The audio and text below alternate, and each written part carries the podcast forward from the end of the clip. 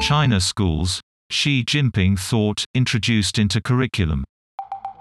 The Education Ministry says the guidelines will help establish Marxist belief in the country's youth.